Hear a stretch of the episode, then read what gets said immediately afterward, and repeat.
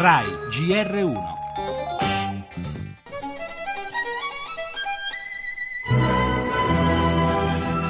Vorrei dedicare questi minuti con voi alle principali difficoltà e alle principali speranze della vita di ogni giorno. Intendo inviare un messaggio di sostegno alle famiglie particolarmente in affanno. Non vanno lasciate sole. Un discorso forte che ci sollecita ad andare avanti sulla strada delle riforme che abbiamo imboccato, stimola a non fare polemiche e a lavorare sodo.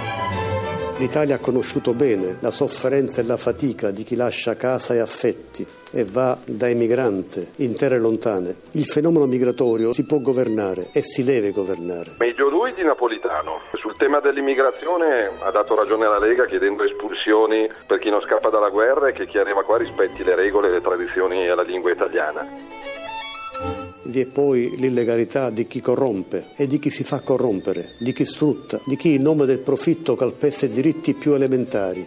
Non esiste questo paese come non esiste il Parlamento, è tutto un ologramma. Abbiamo un Presidente della Repubblica che è l'ologramma di un ologramma, unico caso al mondo.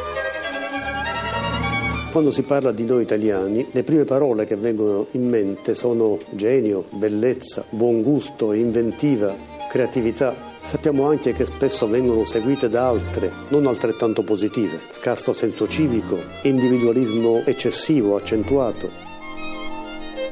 A tutti un buon 2016.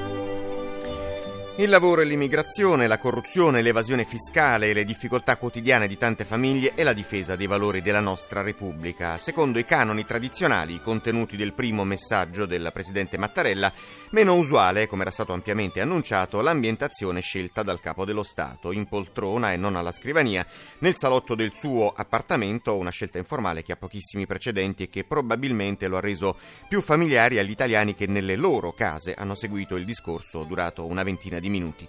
Le reazioni politiche sono generalmente positive, con qualche eccezione, alcune le abbiamo sentite, altre le ascolteremo nel corso del giornale, dagli auspici di Mattarella alle tante piccole speranze che ciascuno di noi ha affidato all'ultima notte dell'anno, una notte di auguri, di brindisi, di buoni propositi e vedremo quanto dureranno. Nel giornale tutte le notizie sui festeggiamenti del Capodanno in Italia e all'estero, nel nostro paese notte tutto sommato serena nelle piazze e nelle case, nessuna situazione grave, fuori dai nostri confini anche però c'è da segnalare un allarme per un possibile attentato a Monaco di Baviera. Parleremo di ciò che ci attende in questo 2016 dal punto di vista economico con tutte le novità in tema di fisco, tariffe, lavoro e pensioni, poi lo spettacolo e lo sport con una nostra intervista a Flavia Pennetta, regina del tennis a New York.